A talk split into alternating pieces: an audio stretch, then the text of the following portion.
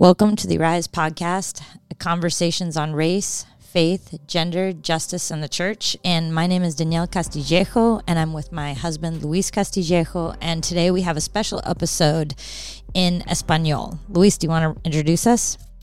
Sí, yo soy Luis Castillejo. Y este es el Arise Podcast. Y vamos a hablar con, con otra familia.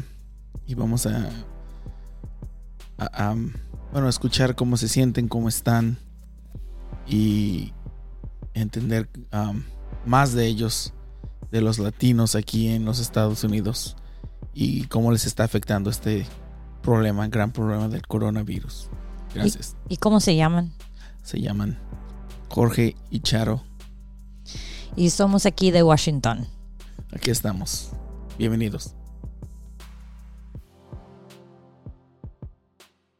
De escuchar sus voces, lo que están sintiendo, como o sus familias. Yo he hablado con mi familia en México, mi hermana es doctora, ginecóloga, y me dice que en Guadalajara, en el, porque ella trabaja para el Seguro Social, y que su, su hospital donde ella trabaja lo hicieron todo completamente de mujeres embarazadas que tienen el coronavirus. Entonces ella tiene que estar ahí todos los días y se puede infectar con la sangre, se puede infectar igual con el aire en, el, viaja, viaja, por el aire, infecciones de saliva, de todo. Es más, está, está más expuesta al virus. Entonces escuché de mi mamá que tienen esa, el pendiente todo el tiempo. Mi mamá me dice, ora por tu hermana para que no llegue enferma y nosotros no enfermos porque viven en la misma casa, mis papás y mi hermana. Ya, nosotros también, eh, yo con mi familia en la frontera, empezamos a hablar del tema de, de la enfermedad que está pasando porque también eran como incrédulos, como México, como, oh no. Y como yo empecé a hablar con mis padres, con mi mamá y mi papá, de lo que estaba pasando aquí, de que lo que nosotros estábamos viviendo, como ya ellos tomaron otras medidas, como mi hermano, pues trabaja en San Diego, pues cerraron la frontera, ya no tuvo que venir, mm. cerraron su trabajo, su negocio, donde trabajaba tuvo que ir a México y pues todos están en casa. Ya tiene como el mes en casa. igual yo también tengo amigos, bueno, primos, mis primas. Tengo dos primas, una trabaja en el ISTE, es enfermera, y una trabaja en el Seguro Social y también es enfermera. Y ella también le tuvo que decir a mi familia que sí era verdad, o sea, porque la gente en México, pues mucha gente era como incrédula, como no es cierto, es mentira, o esto, o el otro, o es hecho por alguien, o... Pero ya con lo que yo les dije, mi mamá también influyó mucho y, y mi, lo que viene siendo como mis primas empezaron a hablar también con mi mamá, decirle, no, se tiene que quedar ahí. Mm. Es verdad lo que está pasando. Y más los, eh, los de edad madura, los no viejitos, pues, pero que tienen más de 60 años, como mis papás, setentones y y querían salir y mi, hermana me decía, mi mamá se escapa y se va a la calle y dice, no, voy a estar bien. Y de repente desaparece, que va al mercado de abastos y me invierte bien enojada. De hecho, mi mamá también tiene diabetes y, y de hecho mi, mi, pues mi mamá es vecina de, mi hermano es mi vecino. y no lo dejaban entrar a, a mi hermano no lo dejaban entrar. un metro separada una puerta de la otra. vecinos. Pero mi le cerró, le cerró la puerta, dijo, no, no, no, ah, ah, no van a entrar, ustedes van a la tienda, ustedes hacen lo que quieren y, y yo, aquí no vienen a la casa. sí, así que mi pobre suegra ahí tiene encerrada ya también, ¿qué? ¿Un mes? Un mes. Pero además como tiene diabetes, como empezaron a decir que las personas que tienen problemas de salud son los primeros que va a afectar. Sí. Dijo, no, no quiero a nadie aquí. Mm. Qué bueno que cambiaron, porque sí es cierto. Eh, yo no había hablado con ellos un rato, pero veía en Facebook lo que decían, que la gente no, no escuchaba. Era, decían, no, no, siempre estamos en crisis, así vivimos en México, entonces no nos importa. Aparte dicen que es una cortina de humo, que todo lo que está pasando es como del gobierno, que es que no hagamos caso. mi familia están, eh, dice, toma, contéstale por favor, dile que ahí va. Espérame, eh, déjale contestar a Penny. Deja chico el perro. Ok. Yes. Ya, ya fue la Andrea acostarlo. ya estoy free. Um, no, eso es lo que muchas personas pensaban, que estaban como incrédulas. Sí. Después de decir, no, Que estaba Que no fabricado por el gobierno. y todo está fabricado por el gobierno, que es mentira, que, que los muertos son no es cierto. E- Eso era lo que me decía mi familia también, pero am, igual, am, así como tú que tienes contacto con tu familia y le platicabas, yo le platicaba pues a su mamá, con su mamá hablo casi todos los días y con mi hermana y yo le decía, no, estén donde hay mucha gente, hagan caso, no es un juego, pero no creían hasta cuando ya se hizo mucho más grande. Lo malo que tuvimos en el gobierno mexicano es que el, el presidente no, no, no decía lo que estaba pasando. Como nosotros no aquí. creía. Entonces nosotros, ellos decían, pues el presidente dice que todo está bien, pues estamos bien. Entonces yo le decía a mi mamá, a mi, a mi hermana, es que no, porque si nosotros ya estamos enfermos, eh, todas las personas ya están enfermas y todos se van a enfermar. Pero lamentablemente los latinos somos muy incrédulos. Somos de los que fueron a meterle los dedos a la llaga de Cristo para Sí. ver si era verdad que lo habían crucificado. E- Eso es lo que traemos los latinos. Lamentablemente no creemos, no creemos mucho en, en eso. Pero lo bueno que ya, ya entendieron, entre comillas, porque igual siguen haciendo sus vidas en la calle. Sí, es Y cierto. también, últimamente yo he- hemos ido a hacer unas cosas que tenemos que hacer y yo me sorprendí porque yo me encerré aquí por tres semanas sin salir. Mm. Cuando recién empezó yo compré mucho, mucha maqueta, cosas enlatadas, carne, congelé y, y sobrevivimos tres semanas sin salir de la casa. Y yo no había salido para nada, pero cuando fuimos a la calle hace tres, um, una semana, es un montón de carros en ujú.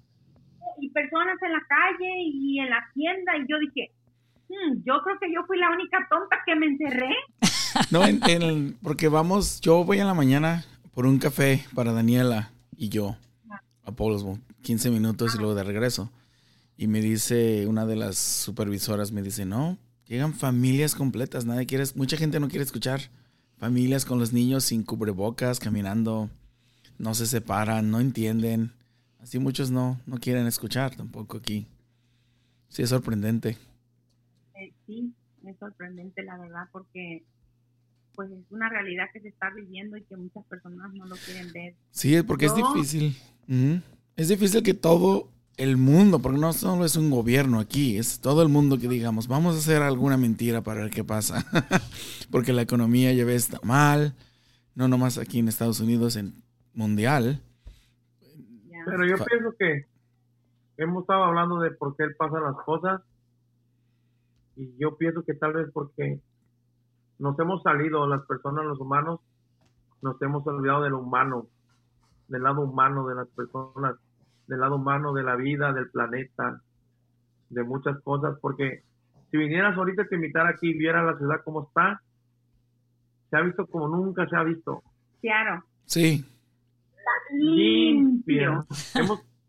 Está sorprendente. Ahorita no lo alcanza, no lo podemos ver, poner- puedo poner porque ya se está oscureciendo, pero si hacemos un, un en vivo, una FaceTime, luego les enseño, eh, es increíble cómo se ve azul y la ciudad se ve está más cerca de nosotros.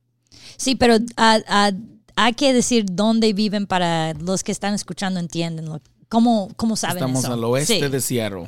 Sí, A lo- ah. Entonces e- es increíble cómo cambió. Yo no lo, yo lo tomé todo esto como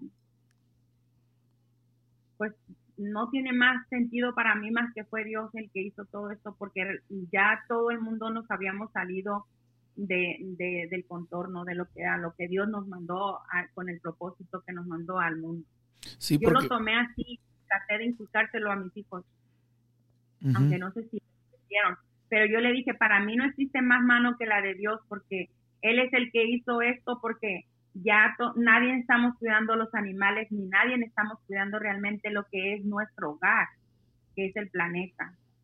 Por el por la por la contaminación, por por todos los animales que estamos matando, que se están terminando. Entonces yo sentí como que fue un reclamo de Dios hacia nosotros, de decir, hey, es, yo, yo lo creé para ustedes y ustedes lo que están haciendo, yo tengo el poder y si yo quiero ahorita todos se mueren y si yo quiero todos se van a quedar en sus casas y eso es lo que está pasando realmente. Yo lo tomé de esa manera. Porque, también humano, por el lado humano, ¿me entiendes? Porque ya todo, humano. ¿Cuántas personas también se, se están atacando unos con otros y, y ya no ya no encontrábamos yo no yo ya le decía en mi cabeza cuando yo rezaba toda la maldad que existe por todos lados ya ya no existen ya no existe realmente muy existe muy poca humanidad que realmente le importa al mundo ya nos enfocamos ya más en lo material en, en cómo vivir eh, en, en, en, que ya no, ya no nos importa si reciclamos o no, si, si, si hacemos algo para ayudar al planeta, no. Si yo voy a vivir bien porque quiero vivir bien y ah, no me interesa lo demás. Y también como familia, como familia también, como valores de familia que se han perdido, porque es más fácil ahora, si un hijo está molestando, es como darle las llaves y decirle vete. Mm. Como, no estés molestando, agarra el carro y vete, o sea, vete a la calle, salte. Y pues ahora con esto es como estar aquí todos. Y conocerte realmente tú como persona y conocer a tu familia realmente cómo son. En, en, lo personal a mí me pasó bien curioso porque obviamente yo sé que amo a mi marido, ¿verdad? Y eso no tengo ninguna duda.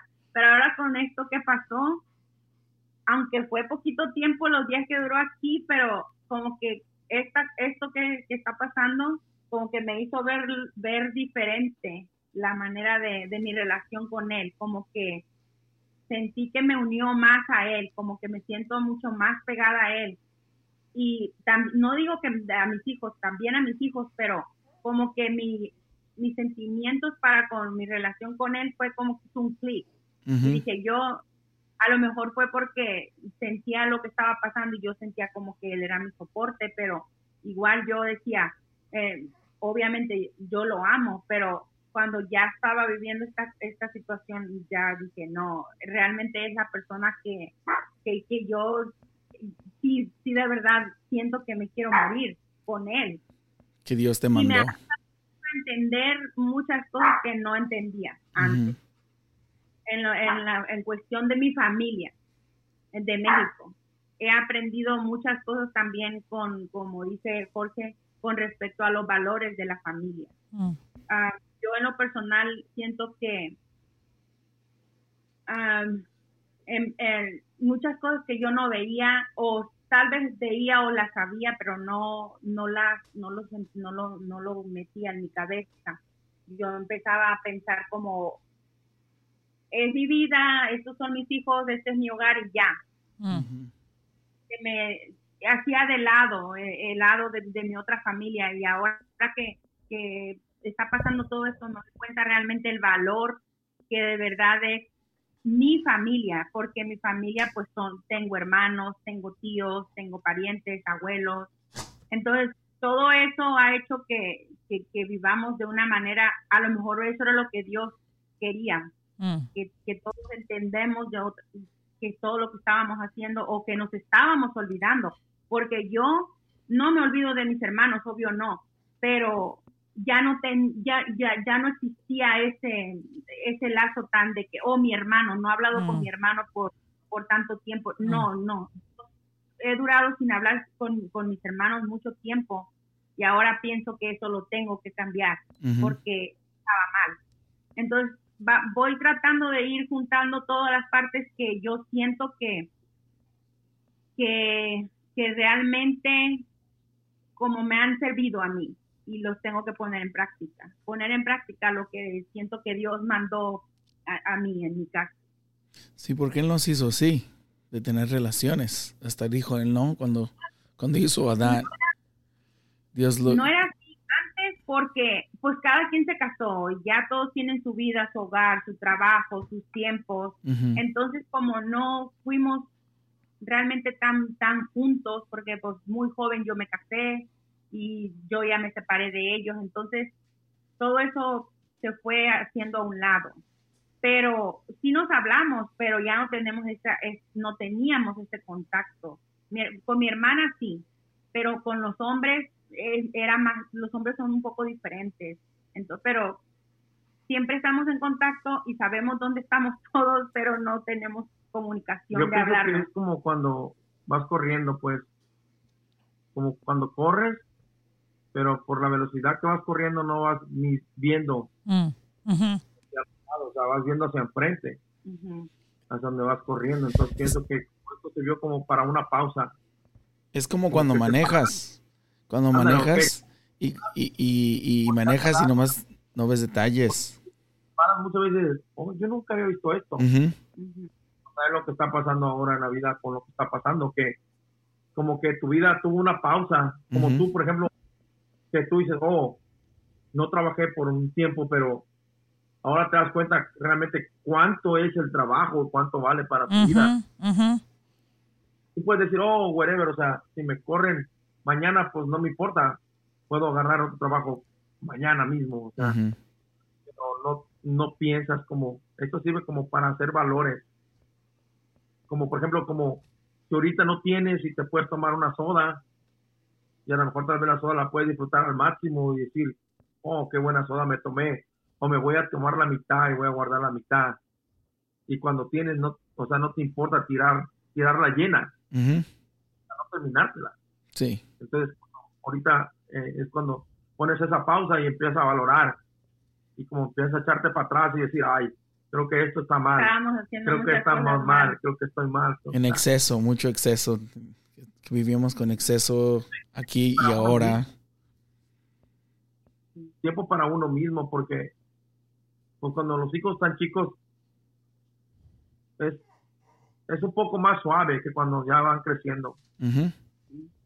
Porque pues ya grandes es cuando ya empiezan a hacer preguntas o quieren esto o quieren el otro o quieren ser como los demás de su escuela o sus amigos y es cuando mucho más sirve para reflexionar también lo que está pasando y pues nosotros estamos bien ahorita pero pues sabemos que muchos también están pasando mal somos conscientes también de que de que tenemos que compartir nosotros que que tenemos y que no perdimos el, el, sustento de la casa, de, de, nuestros trabajos.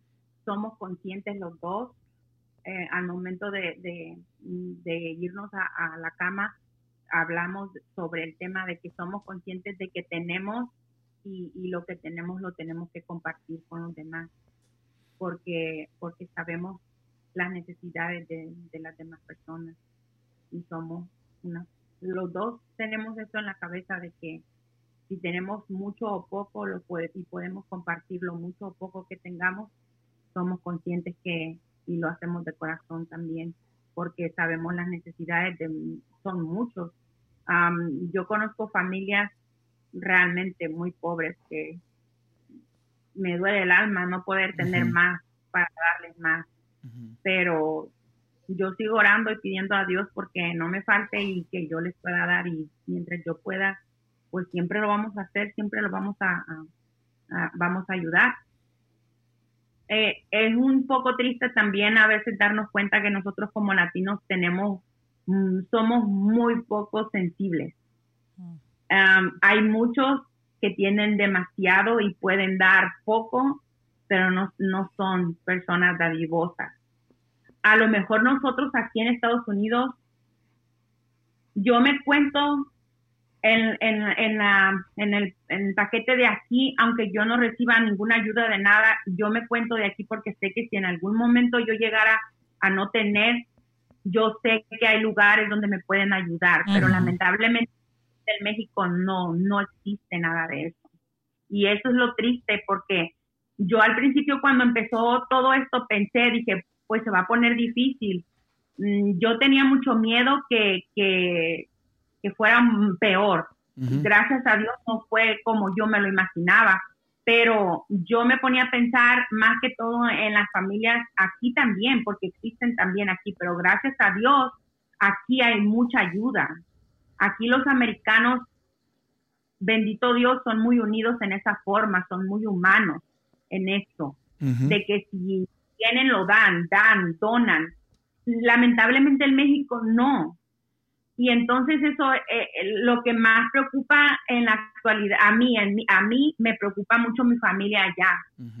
Porque nosotros aquí nos vemos y mi familia en California también no estamos padeciendo de nada. Gracias a Dios, aunque unos no tienen trabajo, pero otros de mi familia tienen y se están apoyando. Este, nosotros los que estamos aquí nos preocupamos mucho más por los que están allá, porque sabemos realmente lo que viven en la pobreza. Entonces, es muy difícil porque todos queremos ayudar a todos, pero no podemos. No podemos. no, este, ah, no nos queda más que seguir orando y seguir pidiendo a Dios que pare todo esto y que nos, nos, nos siga bendiciendo con salud, porque es lo único que yo le pido a Dios, salud para todos, mis amigos, mi familia, y que salgamos de todo esto es muy estresante, la verdad, muy estresante. Este, las familias en México se, se les nota en su cara su, la afligida, cómo están de tristes, ah, porque allá lamentablemente no, hay, hay familias que no tienen ni frijol para comer, entonces es realmente triste allá. En los pueblos, no sé en las ciudades, pero en los pueblos es, es realmente triste. Y eh, nadie tenemos nada en las manos como para decir, oh, vamos a hacer esto y se va a solucionar pronto, ¿verdad? Pero solo pedir, seguir pidiendo a Dios para que esto pase pronto y todos salgamos bien. Sí, um, es, lo que tenemos que hacer, ¿no? Pedirle al Señor que, que su mano, como tú hablaste al principio de su mano, que también nos saque de esto. Y nosotros sí pensamos, en eso, porque yo, yo perdí mi, trabajo y soy el único que estoy trabajando, pero gracias a Dios Él ¿no? provió y me dio unos que dos, dos trabajitos. Hablé a personas y este señor de aquí, americano, me dijo, ven, vente, puedes hacerlo en casa, este proyecto para mí, hazlo en tu casa. Y luego me dijo, ven, instálalos por mí, no pasa nada adentro. Y luego otra persona me dijo también trabajar adentro. Y ellos se quedan arriba y yo me quedo abajo. Porque también yo dije, ¿qué voy a hacer? Pero gracias a Dios sí hubo, y como tú dices, el gobierno mandó, no, ya ves que mandan esos cheques y un poco de dinero. Nos ayudó, porque si no. Eso fue triste. Como te digo, yo no, no me siento como incluida, obvio no. Pero me dio mucha tristeza lo que pasó con respecto a la ayuda que les dieron, porque en realidad hubo, hay muchas personas realmente necesitadas aquí que no y se me hizo tan triste, yo dije, ¿cómo es posible que hay realmente familias necesitadas que de verdad sus padres perdieron el trabajo y que tienen hijos nacidos aquí y no les dieron nada? Sí, sí y no hicieron la ley para que no les dieron nada. Eso fue realmente muy, muy, ¿cómo se dice la palabra? Racista. Demasiado. Demasiado. Fue, yo dije, wow, Dios mío, ¿cómo es posible que, haya pasado esto? ¿Cómo? Porque, ¿qué culpa tienen los niños? Sí, porque son ciudadanos. Ellos sí son ciudadanos. Y, y, fíjate, hay familias que de verdad ni lo necesitan y se los dieron. Y yo conozco familias de, de, aquí, del área, que realmente, porque perdieron el trabajo del papá y la mamá, porque se dedican a la limpieza de casas o, a la jardinería y se quedaron sin ingreso total, de nada. Y, entonces yo dije, ¿cómo? O sea, Dios, ¿dónde estás? ¿Dónde?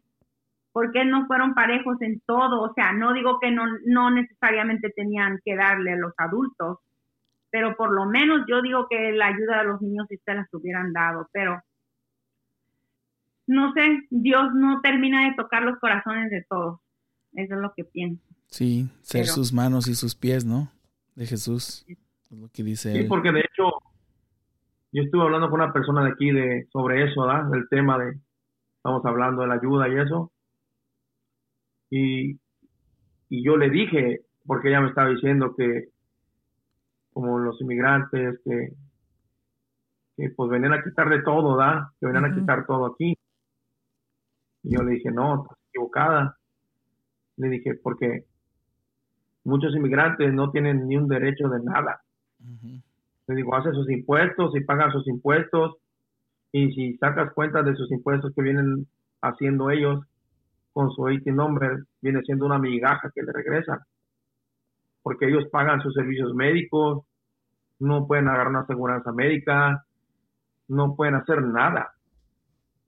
Digo, no pueden agarrar cupones, no pueden agarrar nada. Eso es, un, es, un, es una falsedad que, una persona que no tiene documentos puede pedir ayuda al gobierno, no puede. Sí, es cierto, no pueden. No puede, o sea, es una falsedad. Me dice, oh, ¿de verdad? Le digo, sí. Digo, pregunta a personas que no tengan documentos a ver qué beneficios tienen. Ninguno. O sea, si se enferma va al Harrison y paga, le va a llegar el bill a su casa. Pero le va a llegar el bill y le va a llegar lo más alto que pueda. Es cierto, eso me ha pasado a mí. Te digo, tú puedes, tú, puedes verlo trabajando en la calle y, puedes decir, oh, él tiene mucho dinero, él hace mucho dinero, pero en verdad ese dinero no sirve de nada porque lo viene pagando. Lo paga al día. Tú puedes ganar si no tienes documentos no tienes derecho a nada. Y como que se quedó así, pero como que ya luego investigó con otros amigos y me dijo, oh, creo que tiene razón. Si es así. Ya, ya hablé con unos amigos y si es así.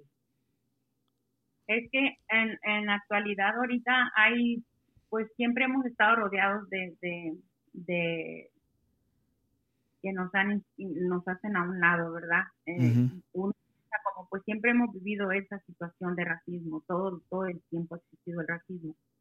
Pero yo pienso que esto que pasó era que tenían que haber pensado en que eso tenía que quedar a un lado, porque no estábamos viviendo algo que, que era porque lo provoqué yo, ¿me entiendes? O sea, alguien lo provocó y, pues yo no voy a pagar por eso porque yo no lo provoqué.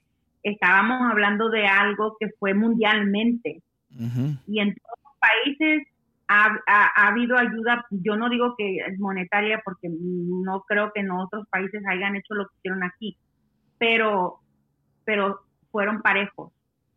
Y aquí lamentablemente se vio el racismo por encima de todo.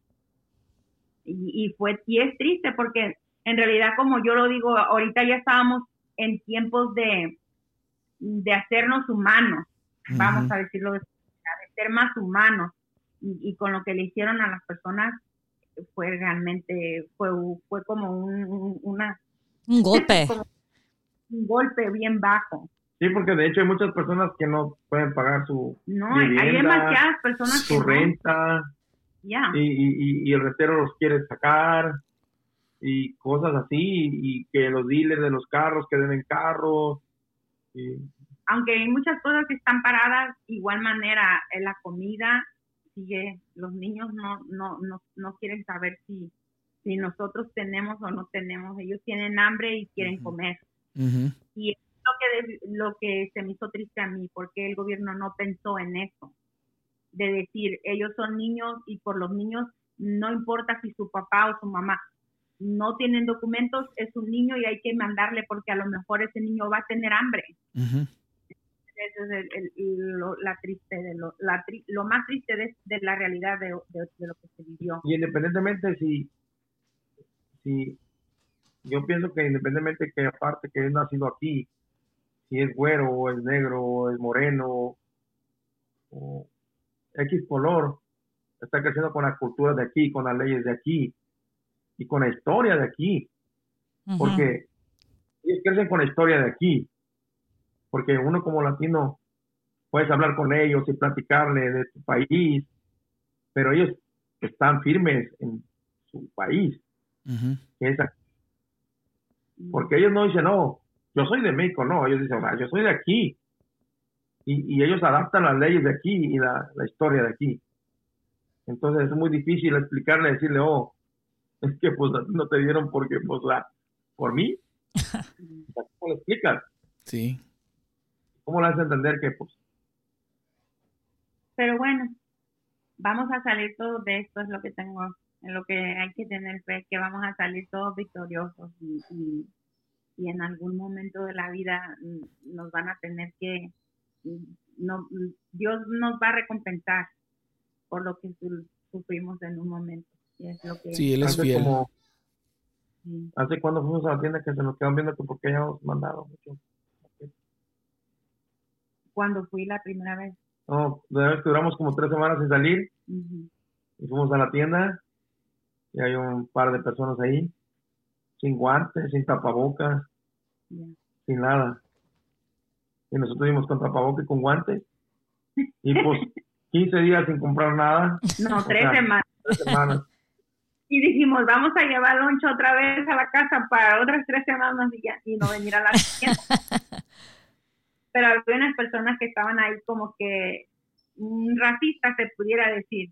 No tenían ni tapabocas ni guantes y, y molestos porque estaban atrás de nosotros y ellos traían solamente un paquete de carne y, y unas latas. Lo que iban a cocinar, vamos, en este momento. Y nosotros teníamos dos caras. Entonces, e- ellos estaban molestos porque nosotros cubiertos de con el, la tapaboca, con los guantes y un montón de mandados. Entonces, ellos, pues a lo mejor pues nos miraron latinos, de hecho, pues no, no han de hablar ni inglés ni nada, ¿verdad? Pero pues obviamente lo estaba yo entendiendo. Eh, el señor estaba diciendo que pues es- éramos tontos Ah, porque estábamos haciendo eso. Entonces, yo no quise entrar en como, en, en discutir, ¿me entiendes? Porque dije, estás más tonto tú.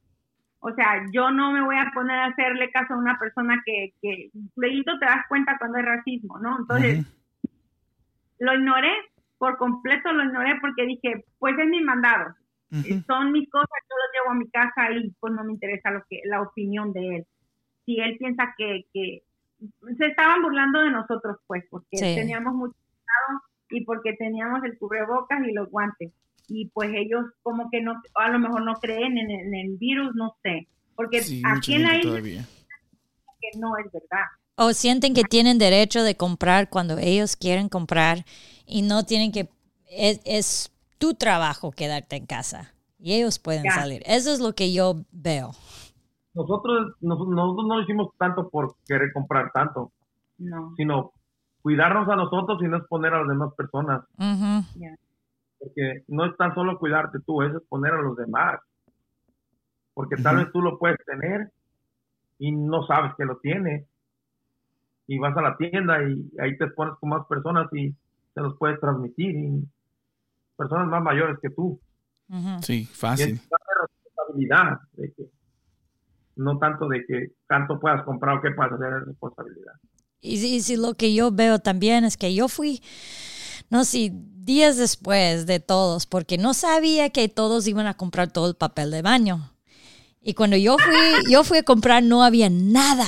Entonces yo decía, amigos, por, Por favor, semanas. ayúdame. Por semanas me ayudaron con papel de baño.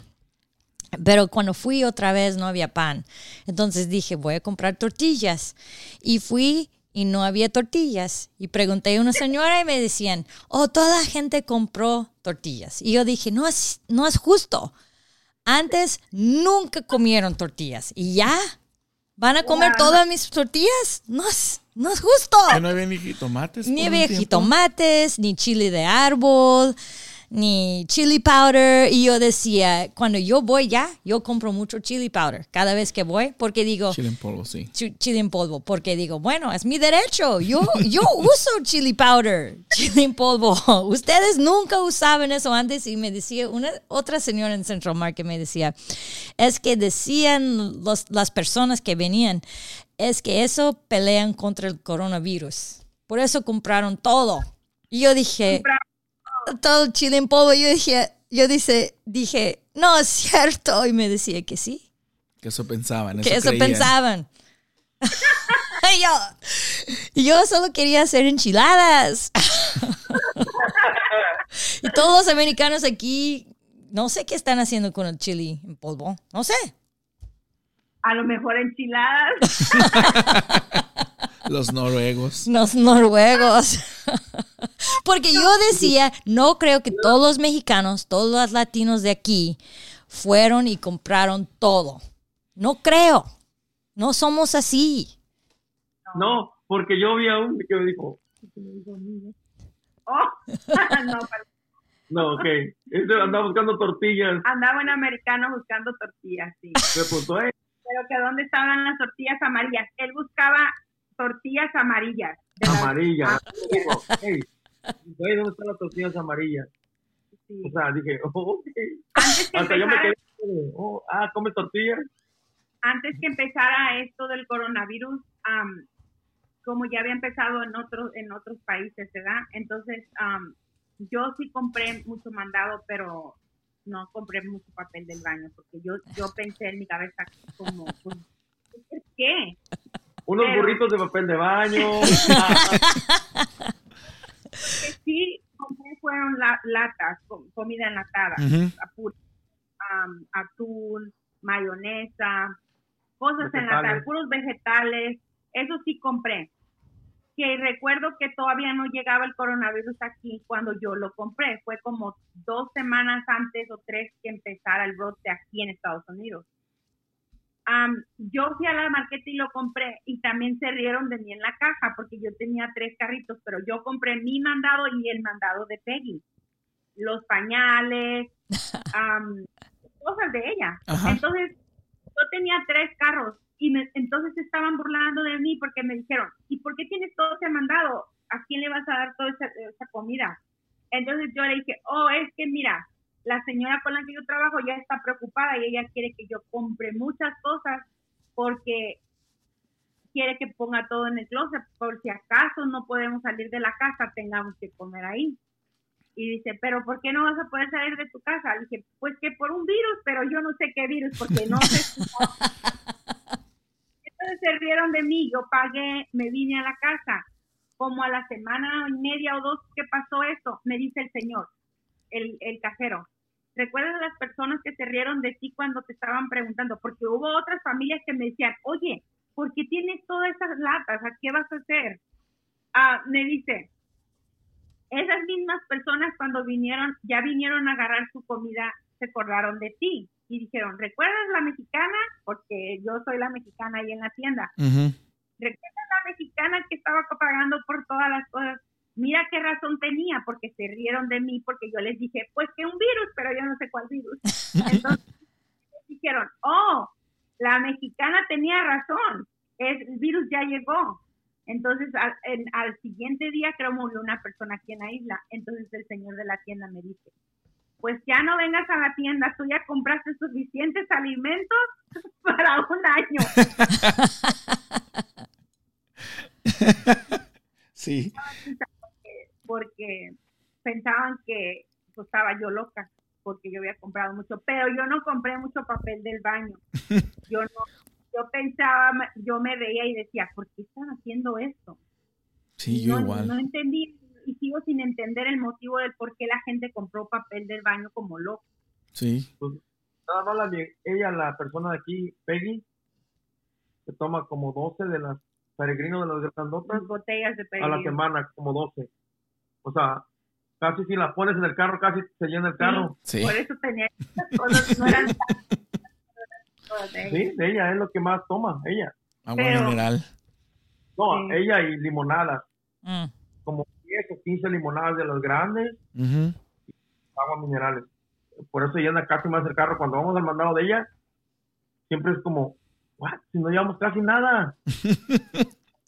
o sea, porque ella es lo que más come, mandarinas, bolsas de mandarinas y cosas así. Ay, no, pero bueno, te dejaron sin chile powder entonces. Sí, ya, ya encuentro el chili powder y agarro lo que puedo. Porque sí ha hecho, tú has hecho, ella ha Pues, hecho hago enchiladas, enchiladas. y luego ella compartió con personas y las personas nos dieron un poco de pan. Fueron intercambios, estaban intercambiando. Ella hace galletas porque también fuimos a Costco y compramos harina y otros ingredientes porque ella hace galletas a veces y amigos le dan otros postres también. Muchas cosas y también compartir con algunas familias de aquí de la isla de los productos que yo compré.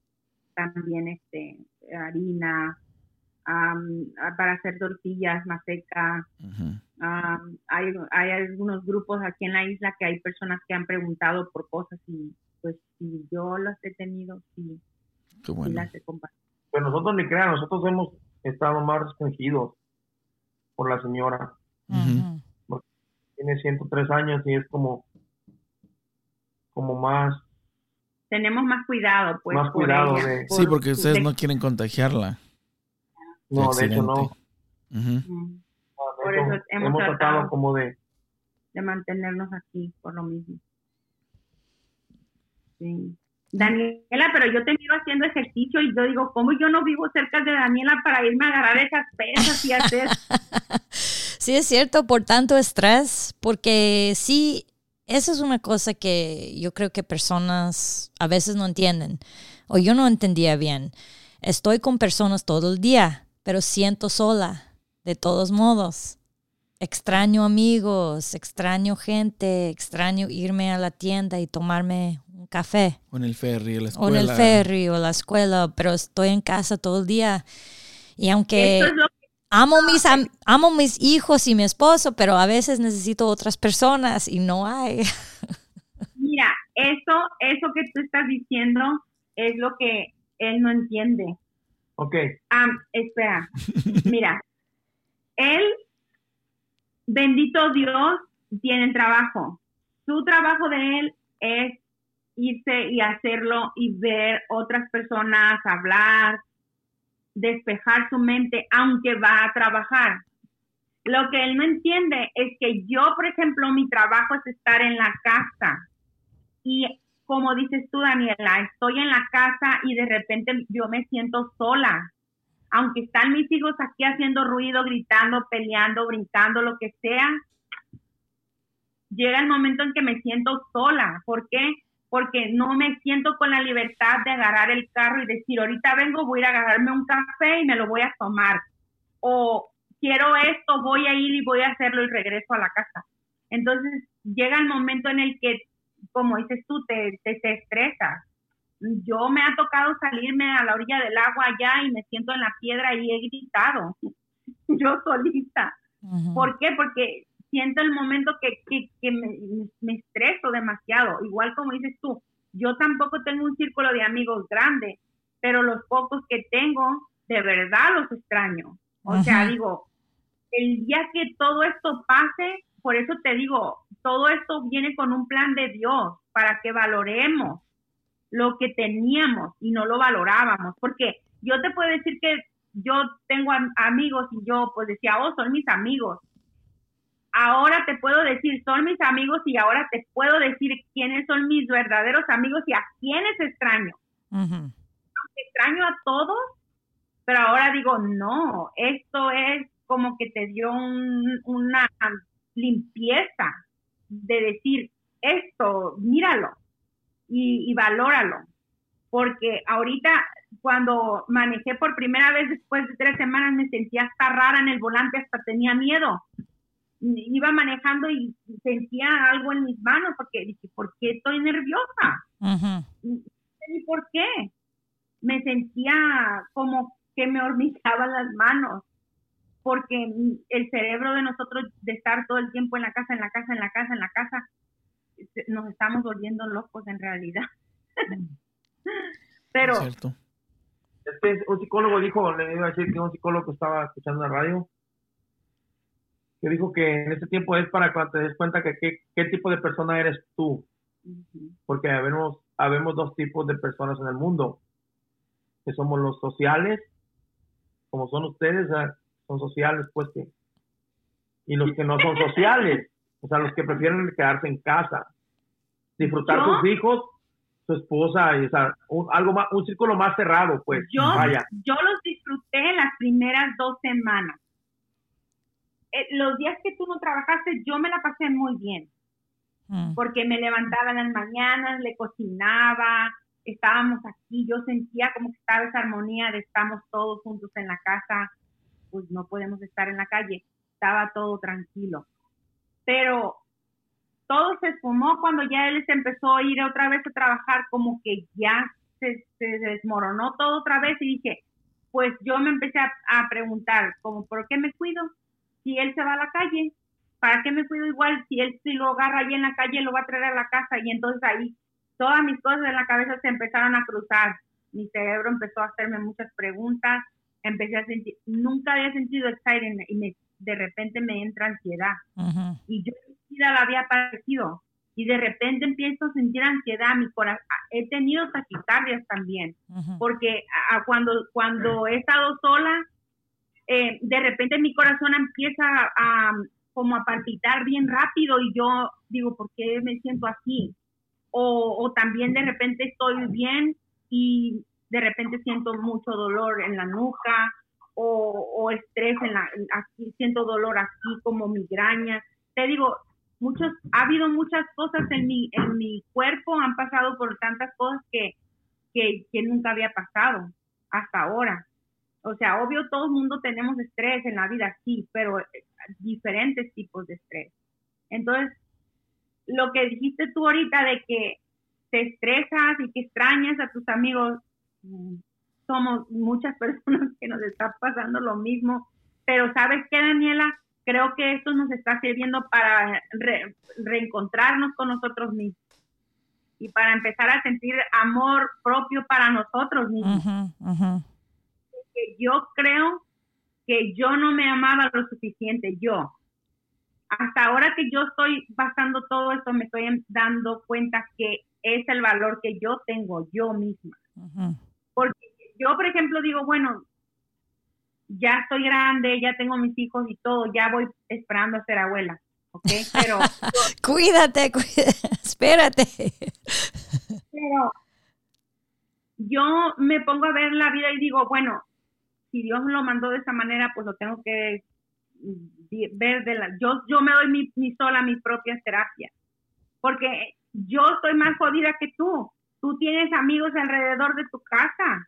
Yo no tengo nadie aquí a nadie, absolutamente, porque pues mis vecinos son americanos y sus mundos. No tenemos conexión, yo no, o sea, los conozco, hablamos, y, pero yo ni yo los invito ni ellos me invitan, yo no soy ese tipo de persona. Muy rara, yo, yo muy rara vez acerco a, a personas a mi vida. Entonces, eso que está pasando sí me ha hecho mucho, reflexionar en cuestión de qué es lo que quiero y qué es lo que no quiero también. Pero sí, sí, sí te entiendo tú lo que sientes de que de que extrañas a tu, de que te entra el estrés y sí, es algo que, que nos ha pasado. Te digo que yo estás contratada por un año para que seas mi psicóloga.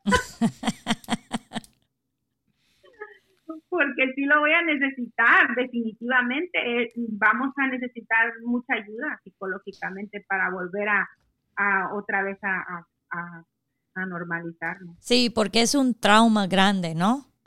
Y es individual y también para toda la gente también. Entonces, un una trauma grande y también específico, específico, específico a nosotros mismos, ¿no? Entonces, cuando estamos solos y no podemos salir, es un sentido de estar sin poder, sin poder cambiar las cosas. No tenemos nada de poder, no tenemos voz y hablar al gobierno, no podemos hacer lo correcto con el racismo que estamos experimentando. Experimentando y todo eso, no podemos. No hay manera de hacer todo correcto. Entonces, eh, cuando sentimos eso en este mismo tiempo, también nos acordamos de los traumas que hemos pasado, hemos vivido antes. Entonces son dos traumas al mismo tiempo, entonces más difícil. Otra cosa también que, que, que a veces me pongo a pensar y me da risa, pero nuestros esposos no nos entienden. Nosotras las mujeres tenemos ¿cómo se dice? La, la, las mujeres tenemos las diferentes maneras de los hombres lo ven totalmente diferente los problemas o el problema de lo que se está viviendo ahorita. Y lo que los hombres a veces no nos entienden son los cambios de humor que nosotras las mujeres tenemos. De repente todos estamos bien, pero cualquier cosa que pasa que ya no nos gusta es como de, ay, ya te dije que ya estoy enojada. Entonces, ese es otro monstruo con el que las mujeres ahorita estamos luchando. Lo, ahorita lo único que se necesita más que todo por parte de los hombres es paciencia para la mujer, porque la mujer es la que lleva el control de la casa. Entonces, nosotros las mujeres llevamos el control, lo que se necesita ahorita los hombres es tener paciencia a, las esposas, porque ahorita todo el mundo andamos con, con, con, con las, ¿cómo se dice? La, la, el temperamento a todo lo que da los cambios de humor son drásticos. Yo lo vivo y he visto en otras personas, porque he platicado con dos o tres personas, mujeres, que están casadas y me han dicho, no les digo que yo, pero yo he porque digo, oh, ok, entonces porque no, no es el único que está pasando. Pero sí es cierto, porque los niños se enojan con nosotros y todos se, enoja, se enojan con nosotros y tenemos que, ¿cómo se dice? Metabolizar, metabolize, no sé cómo se, procesar todo de la casa nosotros, porque todos dependen de nosotros, de las mujeres de la casa. Entonces yo he escuchado lo mismo a muchos, muchas mamás. Sí, yo ayer hablé con una de, de una persona que conozco y me dijo lo mismo. Dice, es que no sé ni qué me pasa me enojo y no sé ni por qué me enojo. Y yo a veces me estaba riendo y dije, oh, yo tampoco no sé. Es porque tiene que salir. Tanto en la casa y tanto que no podemos controlar, va a salir de todos modos. No, no hay otra opción, no, explotamos. explotamos porque no, no, no tenemos, pues sí, no tenemos realmente mucho. Me dice mi hermano ayer, uh, cose servilletas, ya las cosí, teje, ya lo tejí, um, compra una máquina, ponte a coser, ya cosí todo. ¿Qué más Por eso hago ejercicio, la verdad. Porque... No, yo cuando termino hacer ejercicio digo realmente sí, me gustaría mucho haber estado cerca de ti para haber podido sí. contigo a levantar ahí para sacar el coraje. Es cierto. Sí, porque como yo, como yo, Jorge y yo trabajamos en construcción, ahí lo sacamos. Ahí se saca todas las que haces un día. A veces a él le digo, es que tú no me entiendes. Tú te vas a la calle, dices, sí, pero me voy a trabajar. Sí, pero te vas y sales y, y despejas la mente. Nosotros no, yo no, yo me tengo que quedar en la casa todo el tiempo. Y, y cuando quieres cuando ni menos piensas el día ya se te fue y dices, ay no, me, a veces no hice nada en todo el día y me siento cansada. Y ni, yo misma me digo, ¿por qué, ¿por qué me siento cansada? No hice nada, ¿por qué, ¿por qué me siento así? Es el estrés, ¿no? El trauma. Hola. Hola. Pero... Saludos.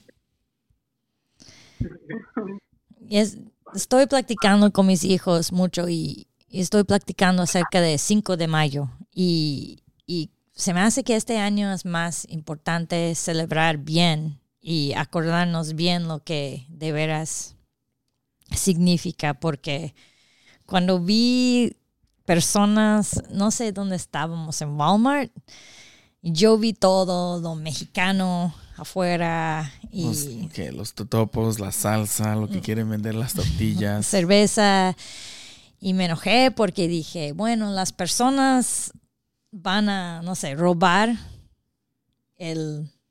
Pues el significado, no saben el significado, pero roban la celebración, solo celebran algo que no, que no tienen ni siquiera idea. Y este año se me hizo más importante porque muchas personas están dependiendo de los mexicanos, de los otros latinos que están trabajando. En las cosechas, cosechando la comida, las verduras trabajando en los, en, los pocos, bueno, pocos restaurantes que se quedaron abiertos, la mayoría de las cocinas están llenas de mexicanos.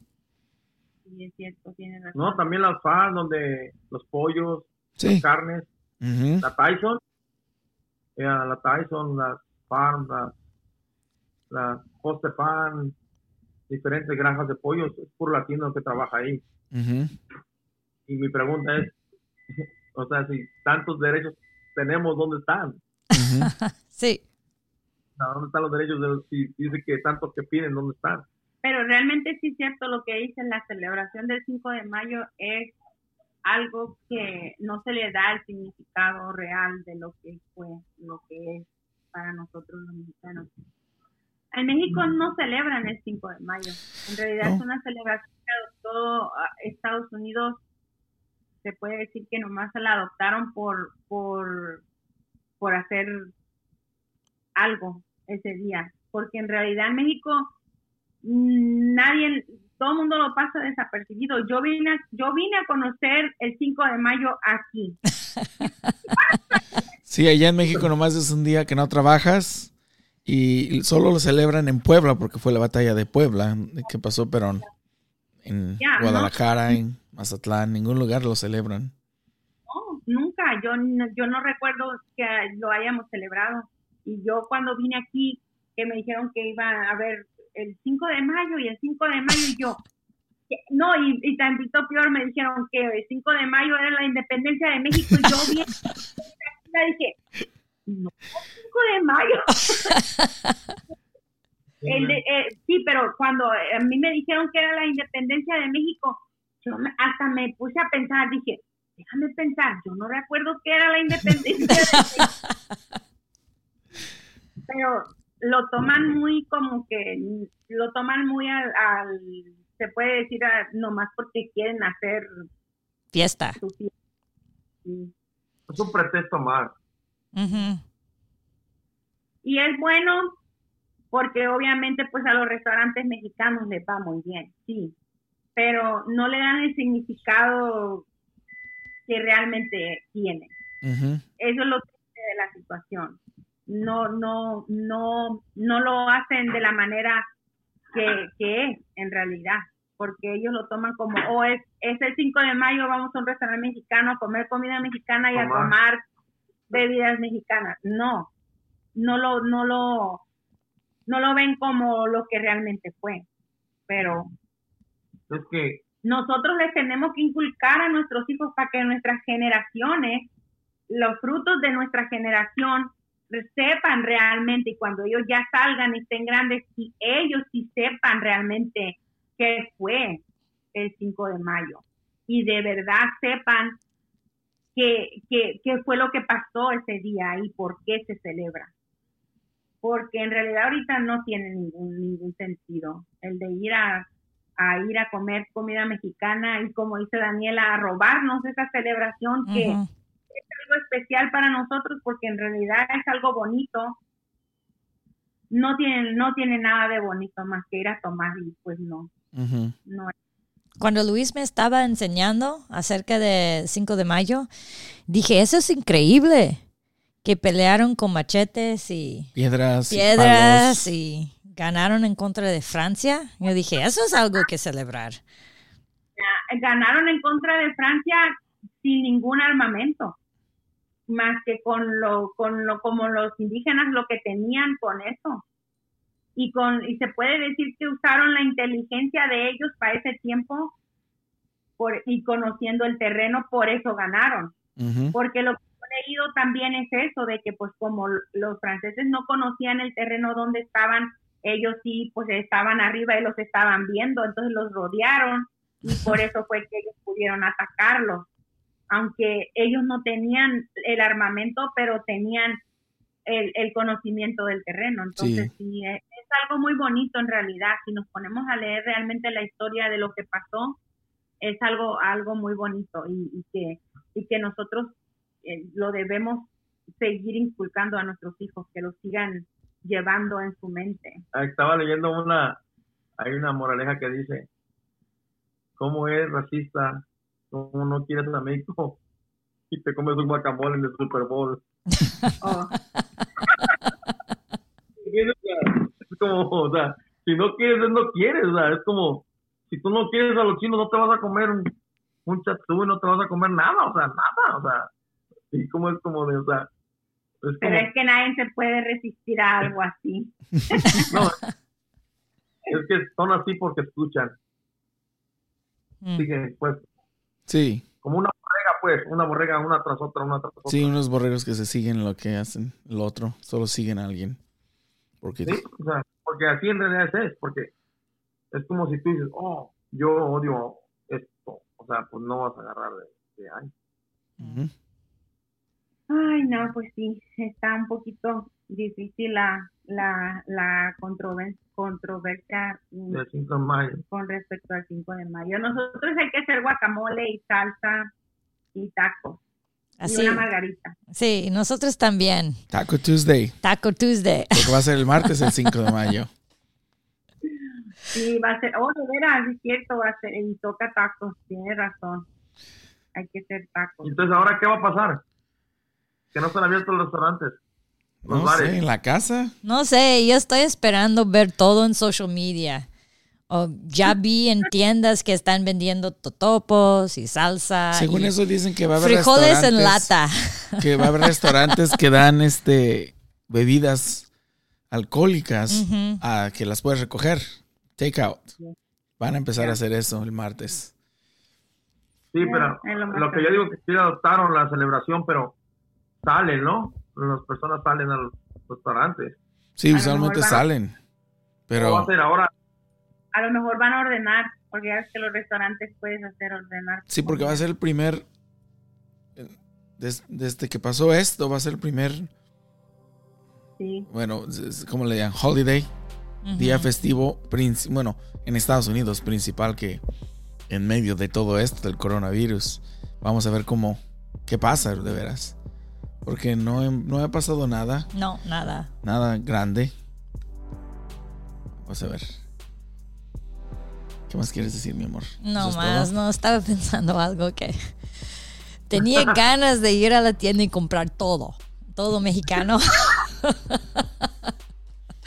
Los totopos, las tortillas, la salsa, el chile. Para que no roben más. Nuestra identidad. No, no me gusta. Este año ya no me gusta. Ese año no, al otro. pues gracias por estar con nosotros.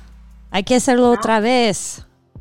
Y gracias por invitarnos y también este muchas gracias por, por abrir el, el, espacio, hacer el espacio ustedes de, de escucharnos también. Ya, ya, ya necesitábamos, ah, aunque sea así, hablar con otras personas la verdad, ¿no? Ahorita en este momento nos necesitamos todos Sí, acercarnos más. De veras sentir